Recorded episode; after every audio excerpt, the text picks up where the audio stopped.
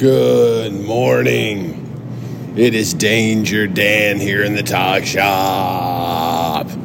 Uh, from the parking garage at the Golden Nugget. Just walked out here to make sure the race bikes made it through the night. Uh, the Pan America is out here. Me, Nick, and a was drove through. The, well, we didn't drive through the night. No, no, no. We slept like four hours. We drove from Texas up here, got in yesterday morning, and uh, man, Vegas is fucking happening, dude. Uh, the NFR is going on. It just starts today. Um, people keep asking me what event I'm competing in because I found I found my fucking cowboy hat. So that was sweet. That was in New Mexico. But uh, man, I got a good show for you today. I meant to do this intro yesterday and got carried away just driving, driving, driving, driving. Uh, when I was in Ohio for Fuel Cleveland, visiting my friends Pat and the rest of the DDR fellas, uh, uh, they and Gary.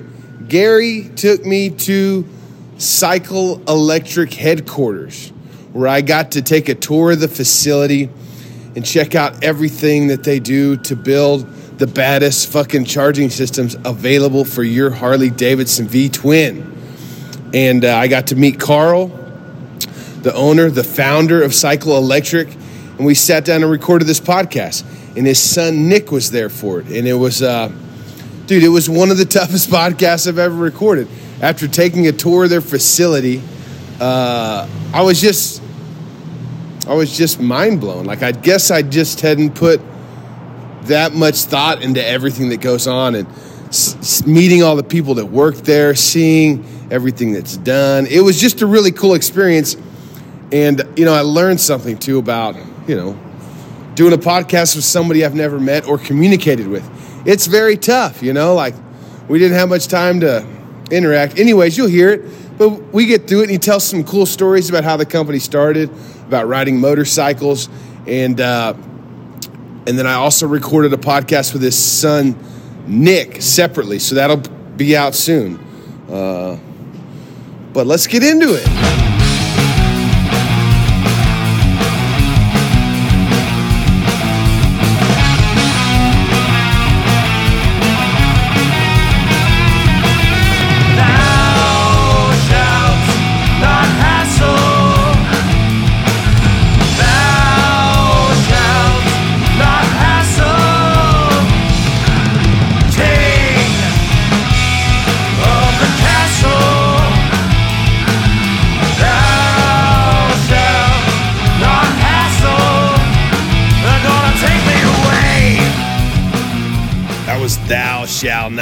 Hassle by Extermination Day. Thank you, Zach. Check out Heavy Clothing at heavy.bigcartel.com. So, here in Vegas, dude, and um, today we got tech inspection, right? We did the parade yesterday. I got to ride the Ironhead down, I guess it was Las Vegas. I don't know what road it was. It was the strip. We rode down the fucking strip. It was sick. A wash jumped on the Pan America, rode the Pan America in the parade. Uh, everybody's showed, well, not everybody. Uh, Brian Helm got in. He rode in from New York on his bike. Carlos flew in yesterday. Uh, Randall Wiley, he'll be in today. And uh, man, that's pretty much the crew, right? We got like, oh, and Zach and Jamie from Idaho Falls, Harley Davidson came down. They're going to shoot some video for us. So, dude, it's a, it's quite the fucking production, man. And uh, we got tech inspection today. I think everything is gonna, you know, if it's anything like the last time we did this, they're more shocked that we're willing to ride a giant Harley Davidson in the desert, and they don't really, you know, they ain't looking at much. They're just stoked like we are. So, a lot of the racers came in yesterday. Dude, it was good. We recorded a podcast on the way here, me, Nick, and Awas. And he just talked shit about uh, the podcast he did with Jace the whole time for two hours. That kid just rambled on. No, I'm just kidding. Uh, but Was did lose his job. He got fired multiple times on the way here and rehired. Right now, he's on good terms. So hopefully, he can keep up with that good attitude the rest of the weekend. And, uh, dude, we're to have a great time. Uh, and I'll, you know, do further update after more happens. But uh, this show is brought to you by MCShopTees.com, your t shirt of the month club, the only way to support every local motorcycle shop. Holidays are coming up, man. Buy your loved ones a gift. I know they love motorcycles, dude. Or maybe your kid. Maybe you want to get your kid something that keeps on giving, dude. MCShopTees.com. It's like a t- it's like a magazine subscription, except for you get a T-shirt. This month we're featuring who we, we're featuring Burks V Twins out of Tiverton, Rhode Island. Uh, Richard from uh, formerly known as from VNM did some badass artwork, and it's a it's a fucking mermaid on a chopper, dude. Yeah, it's fucking sick. Uh, it's really fucking cool. So. But it's too late. You didn't sign up. You were supposed to be signed up before the first, and you're not. So I don't know what to tell you. But if you sign up now, you won't miss next month's shirt, and possibly you'll have a chance at buying one of these leftovers over tees. All right, we got a guy pulling up on a motorcycle at the motorcycle parking on a KLR. Sick, dude. He looks like he was on an adventure. But uh, check out mcshoptees.com. You can also sign up at dangerdanstalkshop.com to become a Patreon, dude. Donate five bucks a month and you get a chance at winning some badass shit. Literally this week, the next intro I do with a computer in front of me, I'm giving away a badass sign that my buddy Tattoo Troubadour Alan Wayne Nichols built out of wood, metal, and leather. It is bitching. It's a danger zone sign. Somebody's gonna win that, dude. After that, I'm gonna give away a Sportster tank I got from Lowbrow Customs. That chemical candy customs painted some flames on it. Super rad. And speaking of Lowbrow Customs, those badass motherfuckers give away a hundred dollar gift card every single month, dude.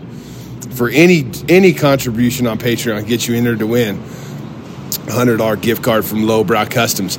And then to finish out 2021, I'm giving away a shovel head motor built by Boston Billy at B&B Racing out of Metairie, Louisiana. The same guys that build my chopper motor every time I fucking smoke it, dude. And what I think, let's see. I guess they've only done it twice now. Yeah, and this last time I fucking broke it in without any oil. And I think I'm at like 13,000 miles and the motherfucker's running great. And I did drop the whole fucking thing in a giant mud puddle the other week. Picked it up, kicked it, started it, and rode out of that fucking mud puddle. It was insane. But um, Boston Billy built a shovelhead motor, and one of my lucky Patreons is going to win it. And if you didn't get signed up before the first, it's too fucking late.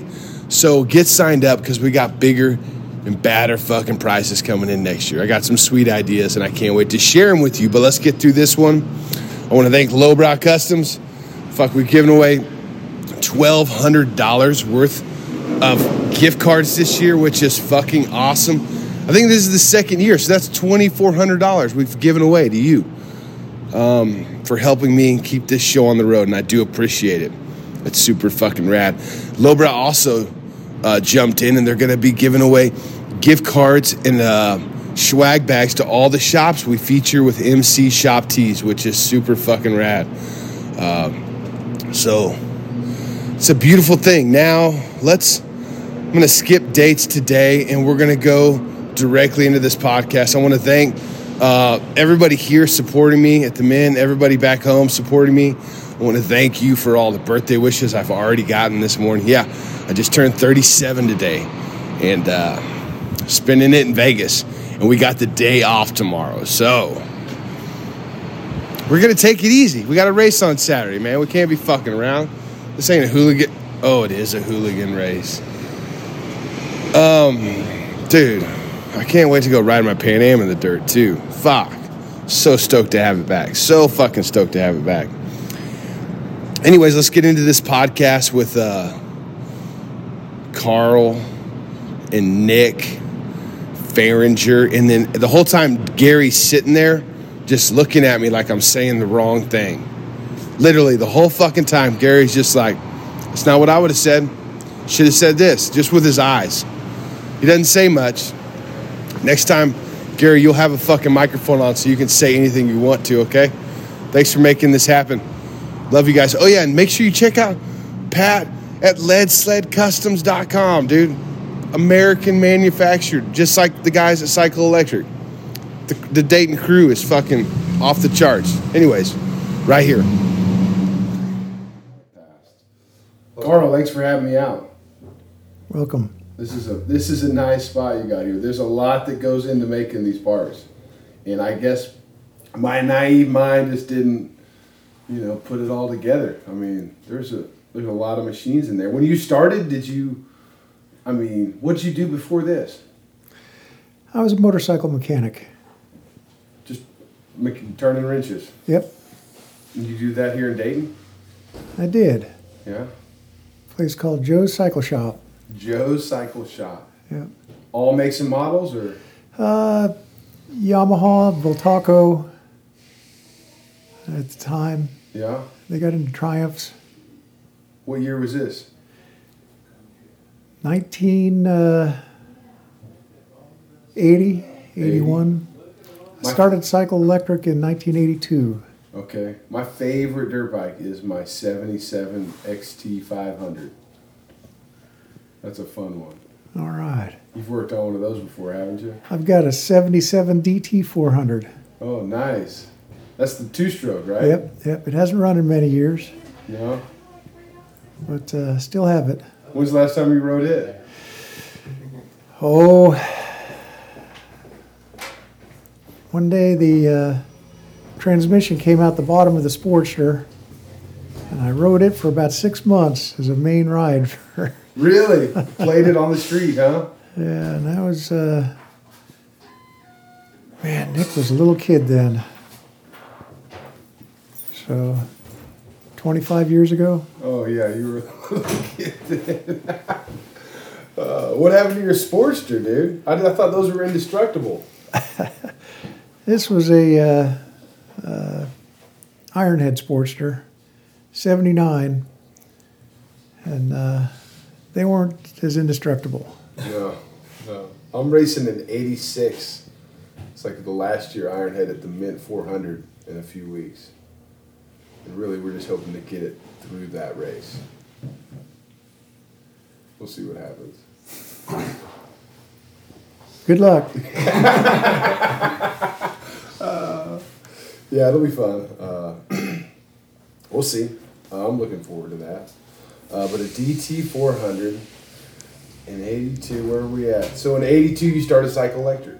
Yes, Now, was it specifically for Harley parts? Like, I mean, that's all you do now, right? Like all these generators and alternators or yes. Harleys. You don't make it for any other brands. Uh, American V twins. There's uh, a lot of uh, uh, anything that uses the Harley style motor. Yeah.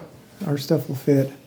Uh, we do old Indians, uh, old and medium Indians. Okay. Uh, we don't do the new Indians. No. How'd you, But, get in, uh, how'd you get into charging systems? Like, Well, uh, my dad owned a company that uh, made generators for uh, Harley Davidson. Uh, it's interesting because AMF owned uh, Harley Davidson, and then they owned another company in Vandalia, Ohio. And in Harley Davidson's infinite wisdom, they uh, moved the charging or the manufacturing the generator out of uh, Wisconsin to Vandalia. And then uh, my dad wound up buying the plant in Vandalia, and uh, Harley Davidson got divorced from AMF, so uh, Leland was selling generators to Harley, and when Harley quit buying them, it was a dead product line. So I said, I think I know what to do with that. So I bought all the uh, uh, machinery and tooling, and uh, started making generators. and uh, So it just started with the generator. Yep. And as it turns out, every generator needs a regulator, Yeah. and a bad regulator will destroy a generator. Uh, our generator was getting a bad name. There were Chinese generator, or at the time Taiwanese generators, uh, Asian generators on the market that were pretty poorly built. Um, but there were a lot of cheap regulators. Uh, if you faulty regulation will burn out a generator in 20 minutes. And so there were cheap regulators giving our generator a bad name, so we started uh, making regulators. And uh, which led to the generator with built in regulator down the road. And uh, When did you first do that? Combine the two. 1992, Okay. so it was 10 years into it. Yeah. When did you start doing the alternators?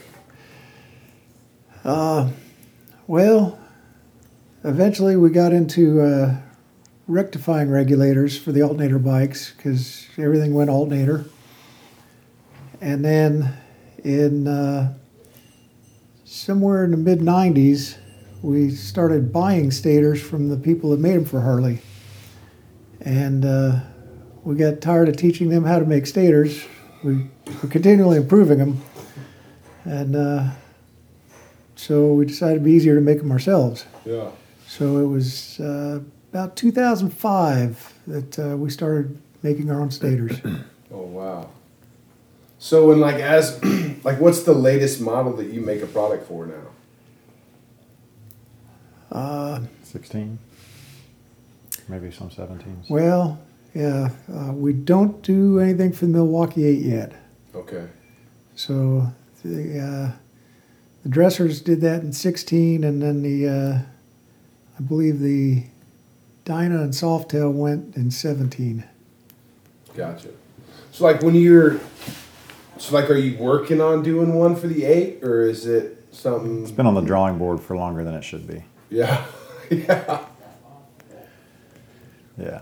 I mean how do you how does like I've always wondered how companies go about that. Do the aftermarket companies just have to go out and buy the, the new bike and then disassemble it?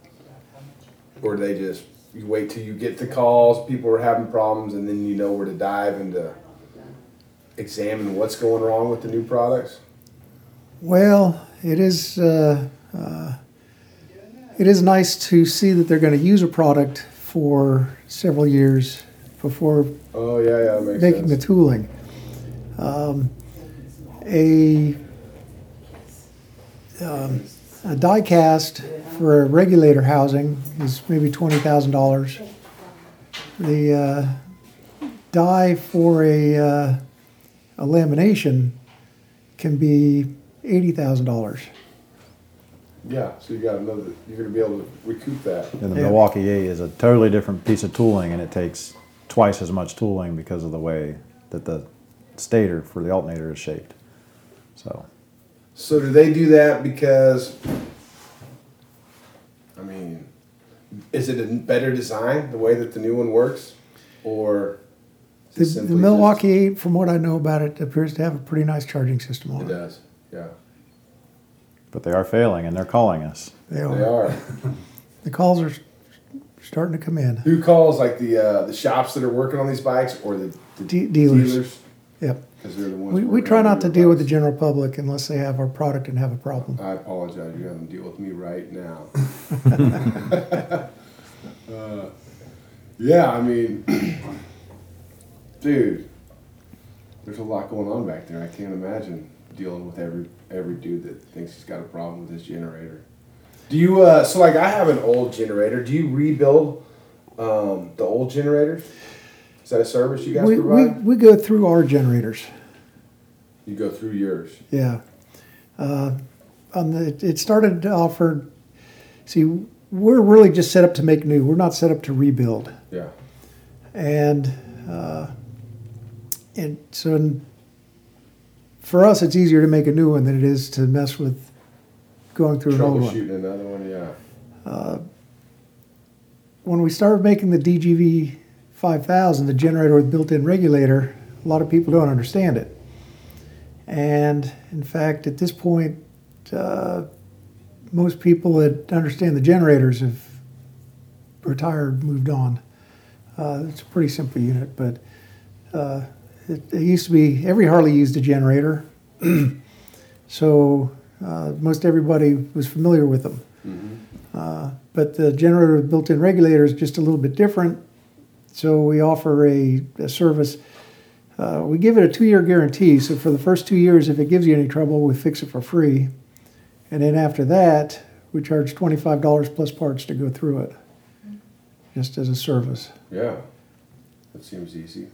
So it should be the last generator you ever need to buy. That's awesome because I got one. I don't want to buy another one unless I have to. yeah, I got a, I got the generator on my '59, and then I've got your charging system for my, the '94 Sportster as well. And that was quite a bit different than the stock charging system that was on that bike with the big, uh, what's that? The regulator up front with the cooling fins. Okay. You know what I'm talking about? I mean, it's just a b- bigger setup than what I had on. You got, did you get the three-phase upgrade kit? Probably, yeah. Okay, Yeah, yeah. Oh, so Oh, it's- okay. The, the regulator you put on is larger. Yes. Okay, yeah. you went with a three-phase system then. Yeah, I guess so. I, it, it, it shocked me how big it was actually. But I, yeah, I was in a pinch. It was in Sturgis, and it was exactly what I needed at that time. It got me home. Okay. Yeah. So that's uh, that's good for people using uh, uh, heated clothing or putting a lot of lights on, or it, it's a larger. It has Yeah. lo- more output. I don't have any of that heated clothing. No, don't know about that. Sometimes I wish I did. Uh, Well, if you need it down the road, you've got the capacity for it. well, that's good to know. I mean, I, lights are one thing I probably should add more to my bike. What I found though is when I did get brighter lights and I could see all the deer on the side of the road, that freaked me out more than not knowing they were there. You know, like just seeing right in front of me and not being aware of all the animals makes me feel better. We're gonna invent a word for that, peripheral intimidation. Peripheral intimidation. All right. I go faster at night in the woods on a dirt bike. Really? Just, just cause all I see is what's in front of me. Reminds me of a story when I was riding in the snow on my DT 400 and uh, came around down a hill around a corner and some deer jumped out in front of me and I hit the back brake and the headlight runs off the engine on that. Oh yeah. And so when I locked up the rear wheel, the headlight stopped and just as the headlight went dead, one of the deer, the feet were coming out from underneath him right in the middle of the road. I guess he decided to turn around. I don't know. Yeah. and he was going down, and uh, it all went pitch black.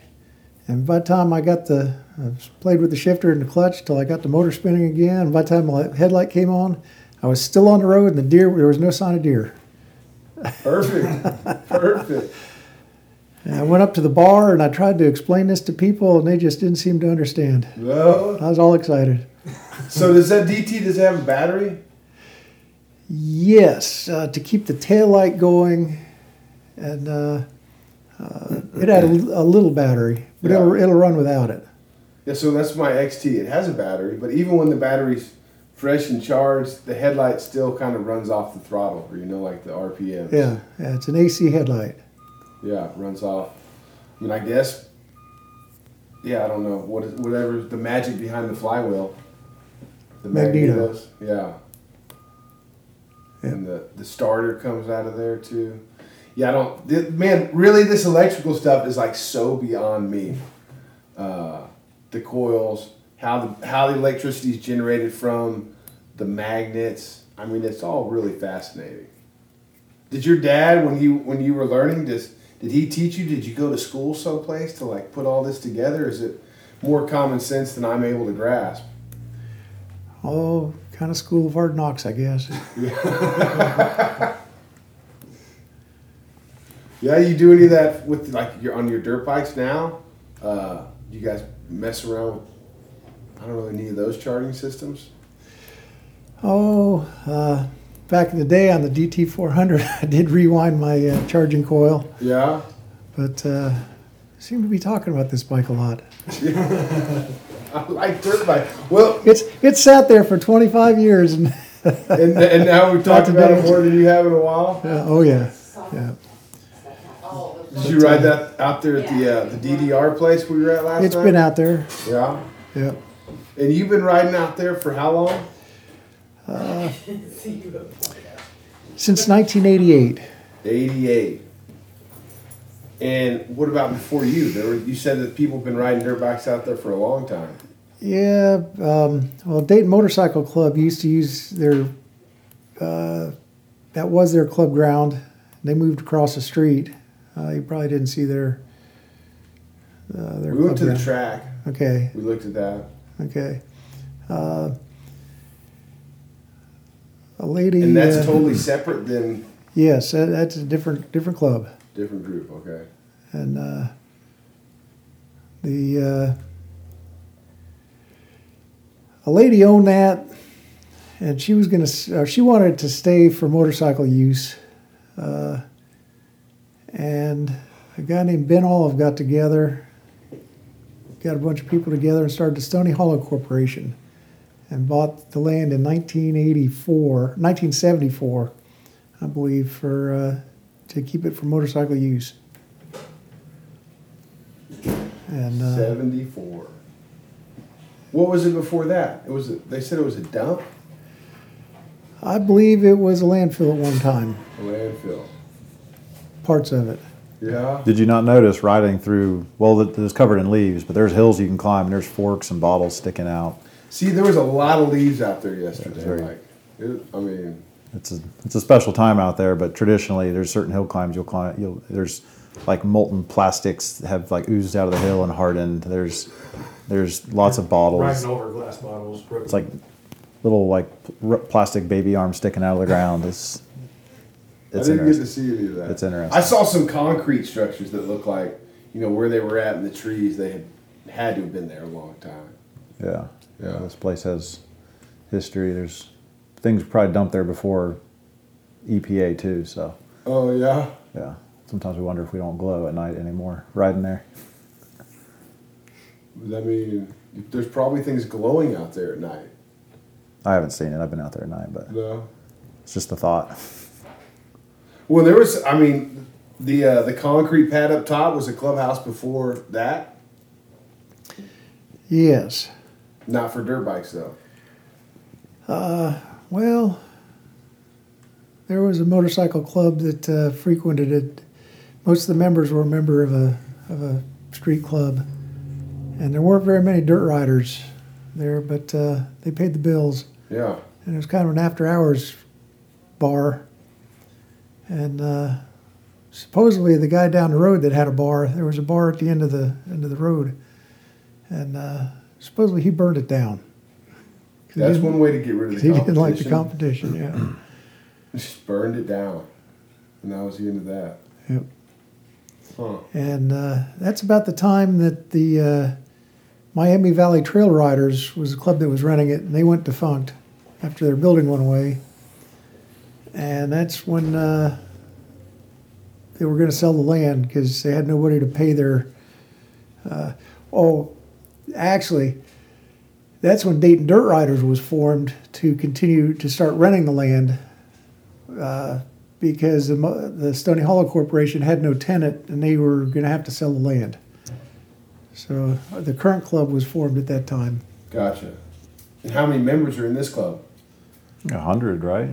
Yeah, there's uh, there's a cap at 100 and we run around that. There's a cap. Yep, Once you get to 100, that's it. yep, And everybody pays dues, yep, just a monthly payment to keep the land there, yep.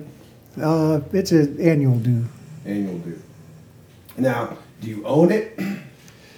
Uh, the Stony Hollow Corporation owns it. Okay, And there's several stockholders in the Stony Hollow Corporation. gotcha. It's wild. I'd love to find some place like that around where I'm at. You know, there's a lot of, there's not a, there's really no public land out in Texas to ride. There's a couple of facilities here and there, but Yeah, the only place I've ridden in Texas was uh, Sam Houston State or National Forest. okay, that's down there just north of uh, Houston, isn't it? That was the national enduro we went to in Yeah. 2005. Boy, I'll tell you what, those guys take their barbecue serious. They do. They really do. They were supposed to be a practice track, but uh, they were having a barbecue cook-off, these guys pull up in semis that open up in the barbecue pits. Yeah. They just scheduled that the same day as the practice? Yeah, but it turned out okay because uh, everybody donated a piece of brisket to the uh, library that they were building. And uh, for five dollars, you could get a plate of food. It was hard to finish. That's pretty awesome. So you tra- did you travel around and race a lot?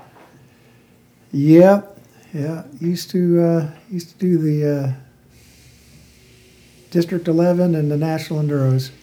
District 11. That was the Southern Ohio region. Okay. Yeah.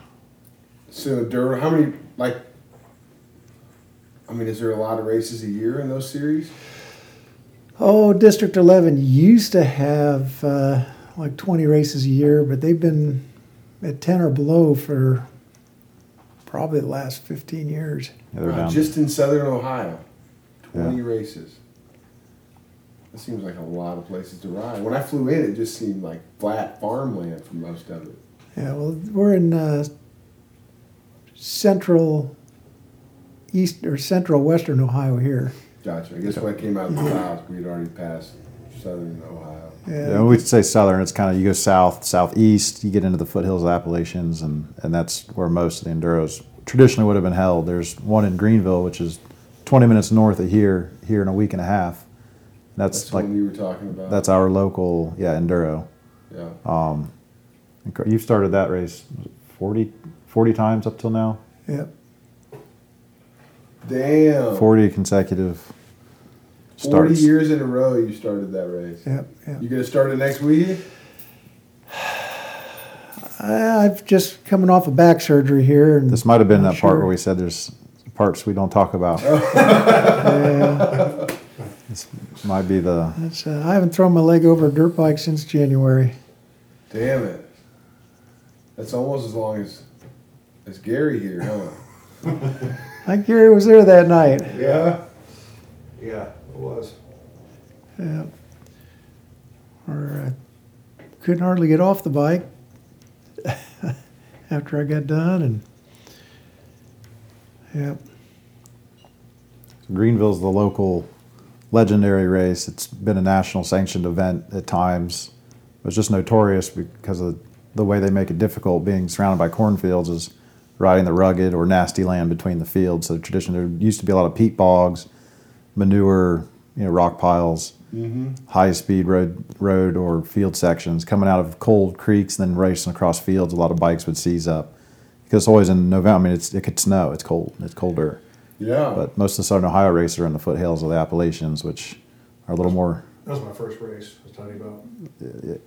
So yeah, Greenville's nice to have local, but Southern Ohio, you have a two to four hour drive to get to the hills, and that's where I grew up racing. Is in that that region. How's that terrain compared to what I rode yesterday?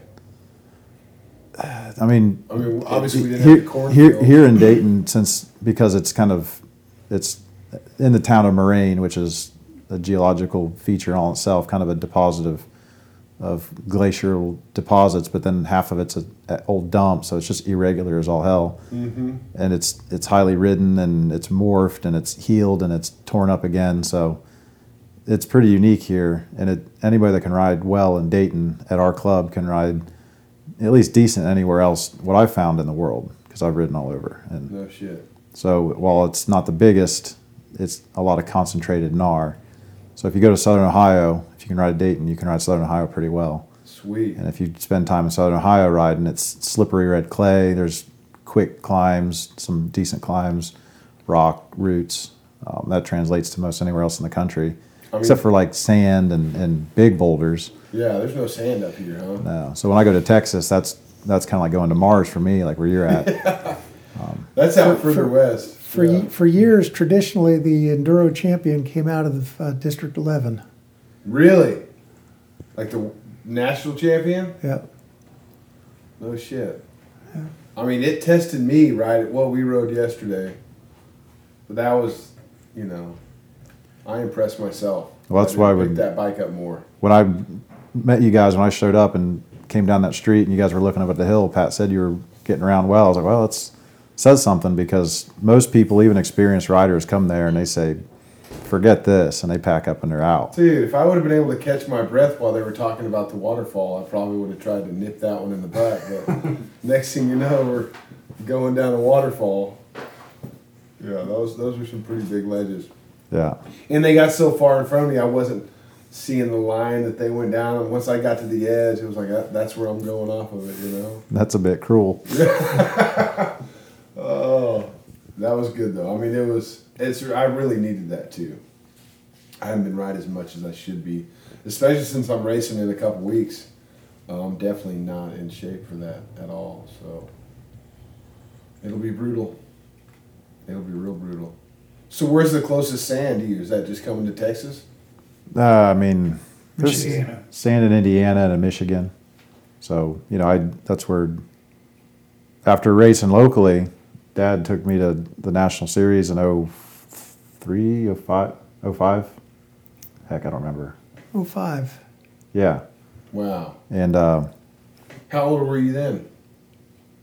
I was, uh, I think I was 15 because I got in trouble because for enduros, you have to have road legality. You got to be able to ride on the road. Really? And I was not there yet. And after collecting points, I was Or protesting. You didn't let them know about this ahead of time. This was a need to know basis. Well, it, it it used to be that nobody cared yeah. until a couple of young kids were winning their classes, Oh, and it does state that to ride an enduro you have to be street legal, gotcha. which includes having a uh, an endorsement on your license. Mm-hmm. a motorcycle endorsement. Now, most of the people that ride enduro, I'll bet, I'll, I'm willing to bet that most of the people that ride enduros do not have a motorcycle endorsement on their license. I don't A, have one. a, a good number of them. but uh, so I've been taking Nick to enduros in, uh, in southern Ohio, and he was uh, supposed to get an award. And uh, we went down to the award show and uh, to the awards banquet, and they didn't uh, they didn't call him. And uh, turns out they uh, disqualified him for being underage. Him and another another guy. And uh, so then he already had. Uh, you start out as a C rider and then a, go to a B rider. His first race didn't have a C class, so he had to ride the B class because it was a gnarly race that no C riders should be riding. And uh, what did you get? Did you win that or get second? got third at that race. That was, I think I was 12 or 13 in Chillicothe. I got third in the B class. And Oh, then that's uh, So then you collect advancement points as you do well Mm-hmm. in the in that category. And so I was getting to the point where I was going to point out of the B class, but I wasn't. They can, they You kept hadn't even raced the well, what, what, yet? what, what, Correct. what- when they told him he couldn't ride anymore until he got his license, he had like uh, 50 advancement points. And when you reach 100, then you're an A rider. And then, uh, so then when he got his permit and started riding the nationals, he had uh, a disadvantage because he's, he's doing well. The better you do, the more points you get. It depends how you finish compared to every other B rider. Okay. And so, uh, if you reach 100 points before a certain date, you bump up immediately. If it's after a certain date, then you bump up the Gotta next wait. year. You gotta wait till the thought was to go ahead and do the national enduros and try to you know win the B class championship while I was young. But uh, they stuck me. They left me with all these advancement points while having disqualified me from winning an award in the in the local Oh, series. I gotcha. So it was kind of, and I called and complained. They said, "Well, we could ban you from the AMA, or you can just live with what's going on here." So I called them, and they they kind of left me with that to think about. And I was like, "Well, shoot." So I went on and raced the national enduros as a B rider. This was in 2003, and I was 15, um, or no, I guess I, I forget how it shook, shook out. I guess I had uh, maybe I must have been 16, and I actually skipped a race just because I was about to bump up. It's like once you start a national campaign, you don't want to get booted from your class. Yeah, you, you were 15 when you were when you were. Uh, Ride the national, maybe because the nationals they they didn't go on the road. No, I don't remember. This is foggy. This was some Yeah. time ago. Twenty years ago. Well, you had a permit, but But anyway, so I, I missed. I skipped a race to not point out and claim that championship. It's ironic because the one he had to skip, uh, so he didn't point out before the uh, deadline was the Ohio race, our local race. Oh shit! The one right up here in two weeks. No, it was no, this a Southern Ohio. It was one of the District 11 co-sanctions with Nationals. Okay. But to bring us full circle, that season took us to New Jersey and to Louisiana, which were sand races, and I had never ridden in sand. Um, so that was hairy. I it took me. It's so different. Yeah. It is so different. I actually didn't get good advice on how to ride in sand until only if we'll say uh, it might have been ten years now. It seems recently, but you probably heard of Ryan Sipes, like one of the more badass guys on a motorcycle. Yeah. Oh yeah. Because we were pseudo teammates. We both rode for the He's the guy same. that's done raced everything. the general they're calling him. You know, Yeah, he rides yeah. for Red Bull. He he was on, he was riding for my team owner a year, so we were sort of teammates for a minute, and we got to ride together. We did Sturgis together. And he's and from Florida too, isn't he? he's from Kentucky. Oh. He's a he's a good old Kentucky boy too. Gotcha. But he gave me some tips at a sand track, and it just transformed it for me. Nice. So, because I lived in Georgia for four years, and You we had tell us his tips. I could really use some sand tips. Yeah, I mean, you know, riding the sand, I always would get far, far back on the bike, trying to like just stay away from that washy feeling front end. yeah. But he's like, Nick, weight that front end and, and rudder it. Like it will, it will respond if you're weighting it. And I was really nervous that it was just going to fold and I would be the first one to the scene of the crash because I was so far ahead on the bike. Yeah. But in the turn, you weight the gas tank, weight that front end, and you you carve it. You hug the bike with your knees, and you get it to carve, and the rest of the bike will follow, and it's stable. And I was shocked at how easy it was and how well it worked. And I went on to actually be a really good sand. I would always be a So, com- but uh, like on the straightaways, get the weight back. get yeah get back like you're, you're usually in sand whoops at that point. So you know you're there's a technique to kind of skim the whoops or jump through them. You just keep your front end high and pick where you want to tap it to kind of re store your energy to the Yeah, back that's how I wheel. run my sports during the sand. Just tapping every once in a while. I'm curious, but also Uh, horrified. No, not at all like that. But Okay, but that makes. I mean, but that's how you ride most dirt too. Is you know get the weight on that front end when you're going around turns. but I was fishing out of the water and the Yeah, sand. It was always it was always like I I didn't know how to ride sand, and I'd go down to bike week and I'd be on the podium every year at the Alligator in, in National Enduro, still not knowing what I was doing. I was just muscle through it. And Wow. so when I finally learned sand, I was like, wish we could rewind and try that again. Well, see, and I did, that's what I'm saying. Like, it, I've been haven't been doing it that way because, I don't know if this translates to Sportster riding. well, uh, we'll find out. I'll, I'll I'll let you know. I mean, I think it does. I mean, you can't. The thing is that that Sportster weighs so much. Like, and I'm 250 pounds. Like, I'm I can't just me moving to the back or the side. Like, it doesn't really. the percentage of bias is really not as not, Not as like impactful. dirt bike. Yeah, yeah. I'm not as not as impactful. There might be some impacting. Yeah. Well, that's cool. So, when did you win your first championship? Uh, and I won, you know, cl- classes. I think I must have won the B class at some point at Young, but I, I, I won the entire Southern Ohio district in 2005, like a, you know the overall like pro award, and I. Oh, in 2003, I did win that, that B class championship, Oh, which nice. at the time was super cool. But you know, at that time, I was trying to make sure I, I stuck that. But then, you know, as time rolled on, I was like, I, I should be looking ahead at bigger things. So I pursued that national championship all the way up until I think 2014 or 15. Like I rode it for darn near 10 years, and I I was doing it professionally for a while, and I I never did win that championship. I won many races. I w- went through many teams, and I'll unofficially claim to have been the fastest guy to never win it because I. I would I would be leading the points one year and, and really assert myself against a lot of the top competitors, and then it's just mistakes would, would, would be made, and you gotta you gotta be there every race. You gotta be consistent, and I'd mm-hmm. get hurt or just when I was at my fastest, I'd push too hard and I'd get hurt. So Gotcha. Break your back. yeah, break a back, break a knee. When did you come in and start helping your dad here? When did Carl have you up here?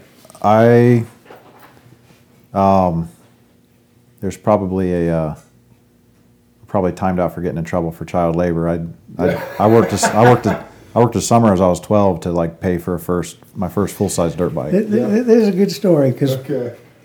a friend of mine took a.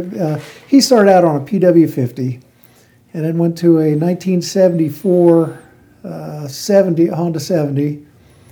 Uh, made his way up to a 100, uh, dual shock 100. He paid his dues on the old style bikes, and so a friend of mine took him and uh, and his son, took Nick and his son to a uh, motorcycle shop, and they were admiring the Honda 200. So Nick came home and said he wanted a Honda 200, which was uh, a thousand dollars. I think it was a, probably a $2,500 bike, $2,000. Okay, two thousand dollars. So, um, and he wanted this bike. I told him, well, if you come up with half of it, I'll give you the other half. So, I mean, where does a twelve-year-old come up with thousand dollars?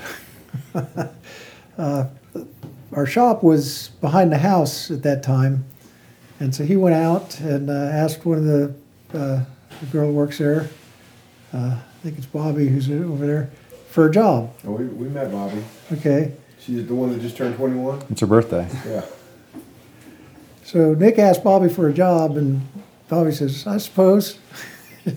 he, she put him to work, That's awesome. and so uh, you skipped your dad. he had he had it calculated exactly how many hours he's going to work when to make this money this summer. And uh, he'd be so upset if uh, if he overslept or if his mom made him do something.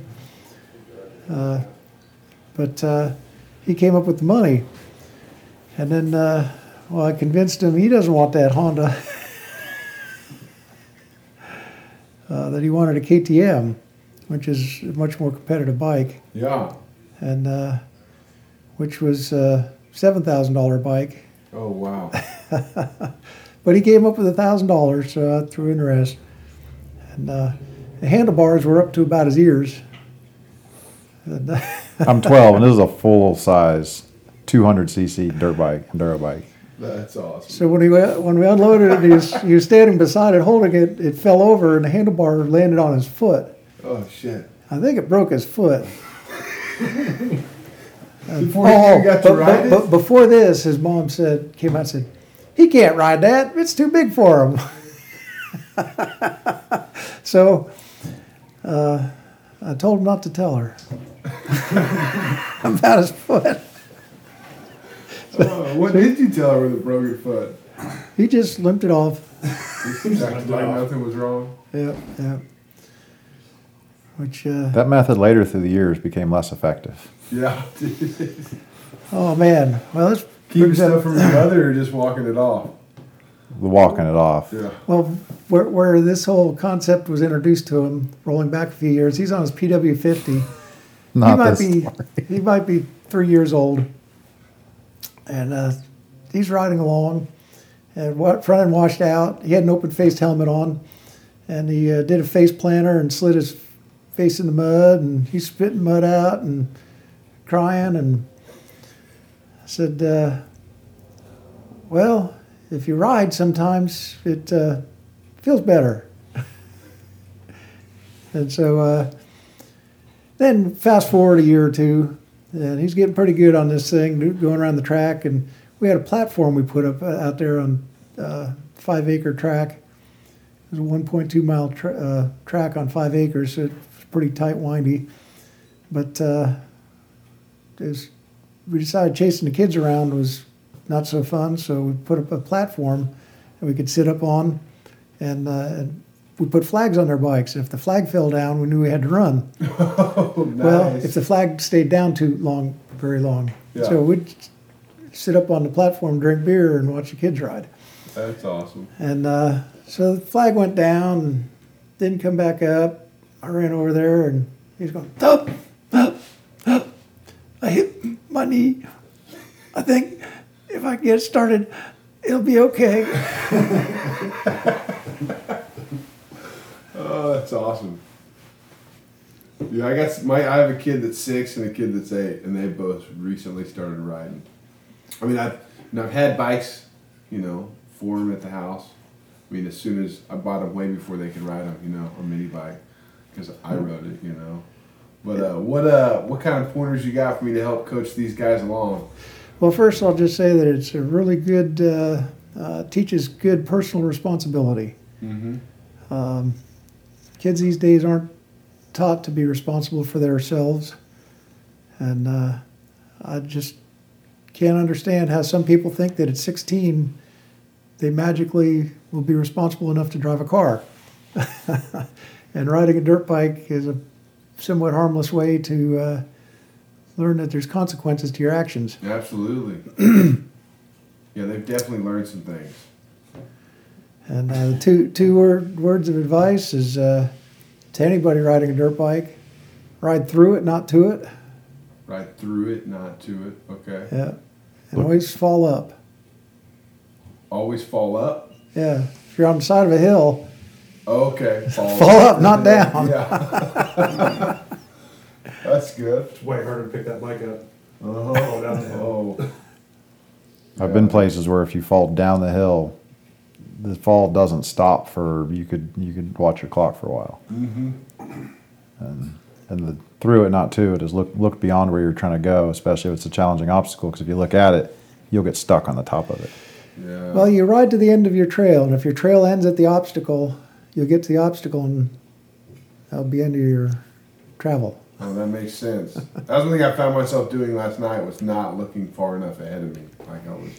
You see something, you say, "Holy shit, I can't do fast, that!" These And that's ruts and it was it was I was making it more challenging on myself because I wasn't planning ahead as to how I was going to attack the next obstacle because there wasn't just continual. They Yeah, like just where you guys were parked on the road, and I went up that hill and I went over a series of logs, like on a wheelie. Mm-hmm. It's like I wasn't just looking like I want to go over this log. I'm looking at there's three logs, and then the hill kind of drifts off. I was like, okay, I, I need to get over those three, and so you, you connect them with a move, or just you can develop techniques for going over multiple obstacles because it turns into a series of movements and it's a flow rather than just oh I gotta get I gotta get to that one log. It's like then you, you can't make the rest. You obviously couldn't get over the rest of them. yeah. which brings up another point.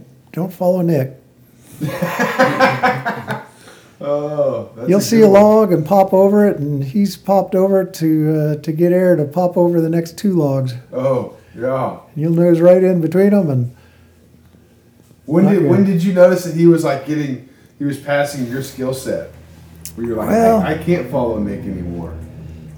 on Christmas, I don't know what year it was, but uh, we had gone out to the movies, and uh, I'd been riding all all season, so I was used to the snow and the ice, and uh, he hadn't been riding that much in the snow and ice, but uh, I had a few beers.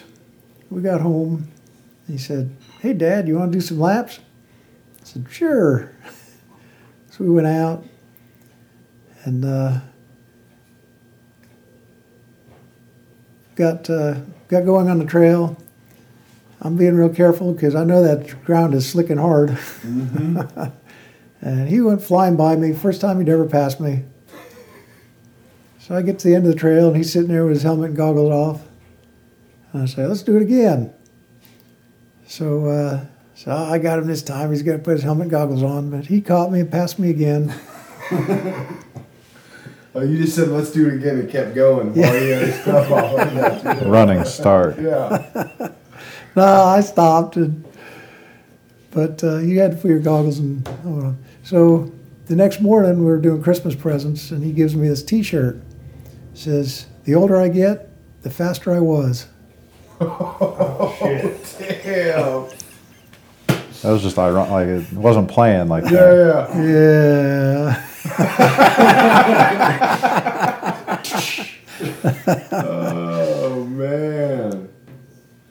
I only believe in spoof gifts. So.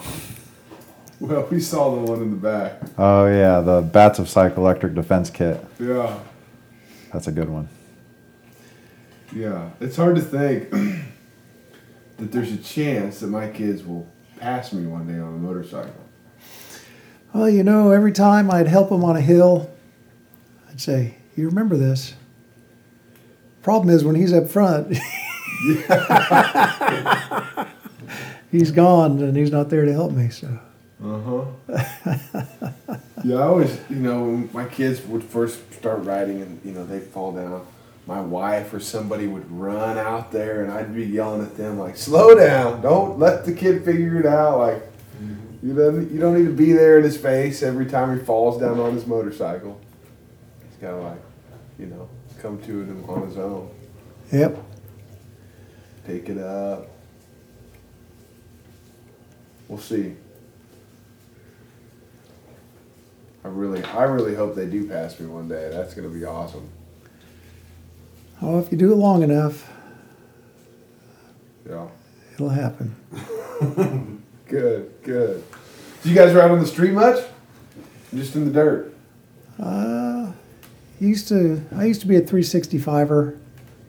At one point, I never even had a cage, Really? But uh, yeah. What was the bike of choice? Uh, Well, started out on a Honda 750, then uh, moved to a Sportster, Yeah. and then uh, Drop the transmission out of that. yep, yep. Uh, that bike still runs today, but uh, The Ironhead? yep, yep. I had to put it back together. It hadn't run in a little while. I rode that bike to high school. Nice. And went to an FXR. And uh, Shovelhead Evo? Evo, it's an 88. 88. Yeah.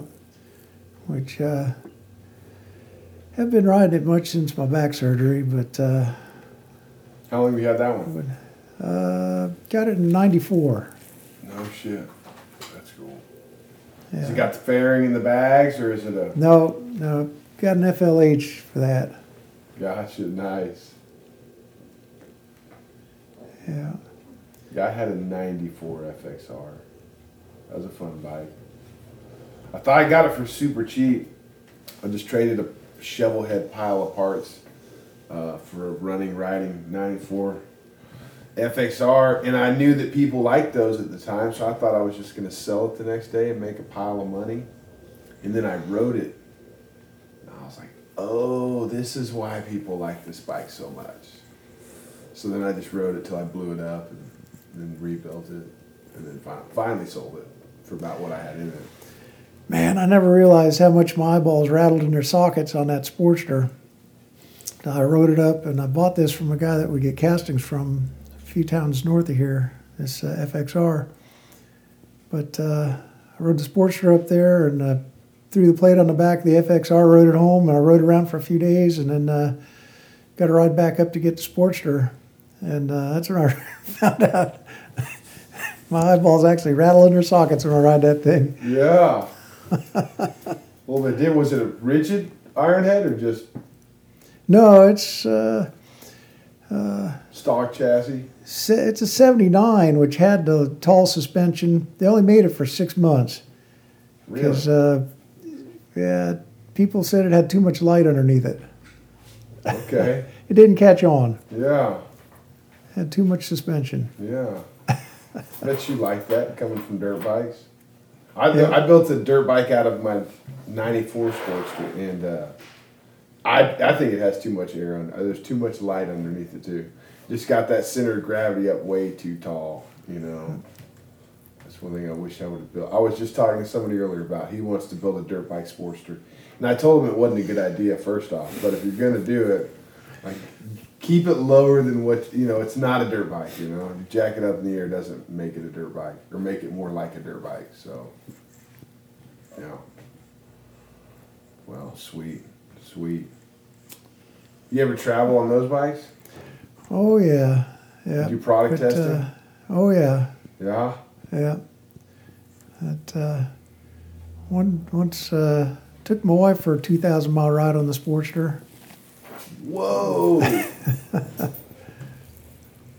yeah both of y'all's eyes rattled loose on that one huh Yeah. where did you guys go Oh, down to uh, from here down to North Carolina, Blue Ridge Parkway over the East Coast, up the East Coast to uh, New York, uh, upstate New York, and across the uh, top of the country. That's a beautiful ride. That, I haven't ridden. I've ridden the Blue Ridge, but nothing north or east of there, or nothing north of there really. This is the fur- This is the furthest I've been this direction on my motorcycle. Is Dayton. Okay. Uh, we like the corner of, uh, let's see, Tennessee, North Carolina, Georgia. Yeah, it's beautiful Right in there. It's uh, kind of a nice area. You race dirt bikes over there too, I guess, huh? Uh, no, Nick has. Yeah. Did you quit racing once he started racing, or was had you not been racing for a while at that point? No, I uh, I was kind of getting out of it, and then when he came on, I uh, picked back up again. And uh, I got him to take me to the national enduros for a couple of years, and then got him in trouble by being gone too long. So Oh yeah, you had to go on your own after that. yeah, That's. I think that my kids. I'm gonna. That's. I don't know if it's gonna. My kids are gonna get me into racing, or if I'm gonna get my kids into racing by racing. But I think next year we're gonna we're gonna try a little series around Texas and see how it goes. kids, I'd advise avoiding motocross and flat track. Really? When they're kids, it's hilarious to watch them, Yeah. but as they get older, it's uh, two sports to get hurt on. Well, they've probably done more flat track than anything, but just you know, not real competitive, just riding around Yeah. in circles because there's a track there. Yeah, Uh, but uh, ri- riding. I mean, have they entered flat tracks? yeah, Okay, and that leads to uh, junior flat track to professional flat track, which uh, is kind of unforgiving. yeah. No, I've been pushing But- but- for the more enduro. The, the series that I'm after is, uh, you know, it's definitely. I, I know a lot of old enduro riders. That's exactly what I was saying. Yeah, there's, that's something that. Well, there's a lot of old flat track riders. Like, it's amazing how old some of those dudes are and how fast they are. Yeah, But they're all a little bit crazy too. yeah. Most of them been busted up. Yeah, well, and they're just you know kind of like bull riders. You know, like they're just they're not wired as good as a cycle electric generator. You know. you know, I don't know. We were talking about Boone on the way here, man. He's a special kind right there, dude. They just don't make them like him anymore. Yeah, I don't know if it's from the bumps on the head or if the mentality that s- start with. But Probably both. Probably both. Well, I know you guys got work to do, man. I appreciate you taking time. Let me Okay. chat. I know my listeners will enjoy this. And uh, thank you guys. That's it. cool.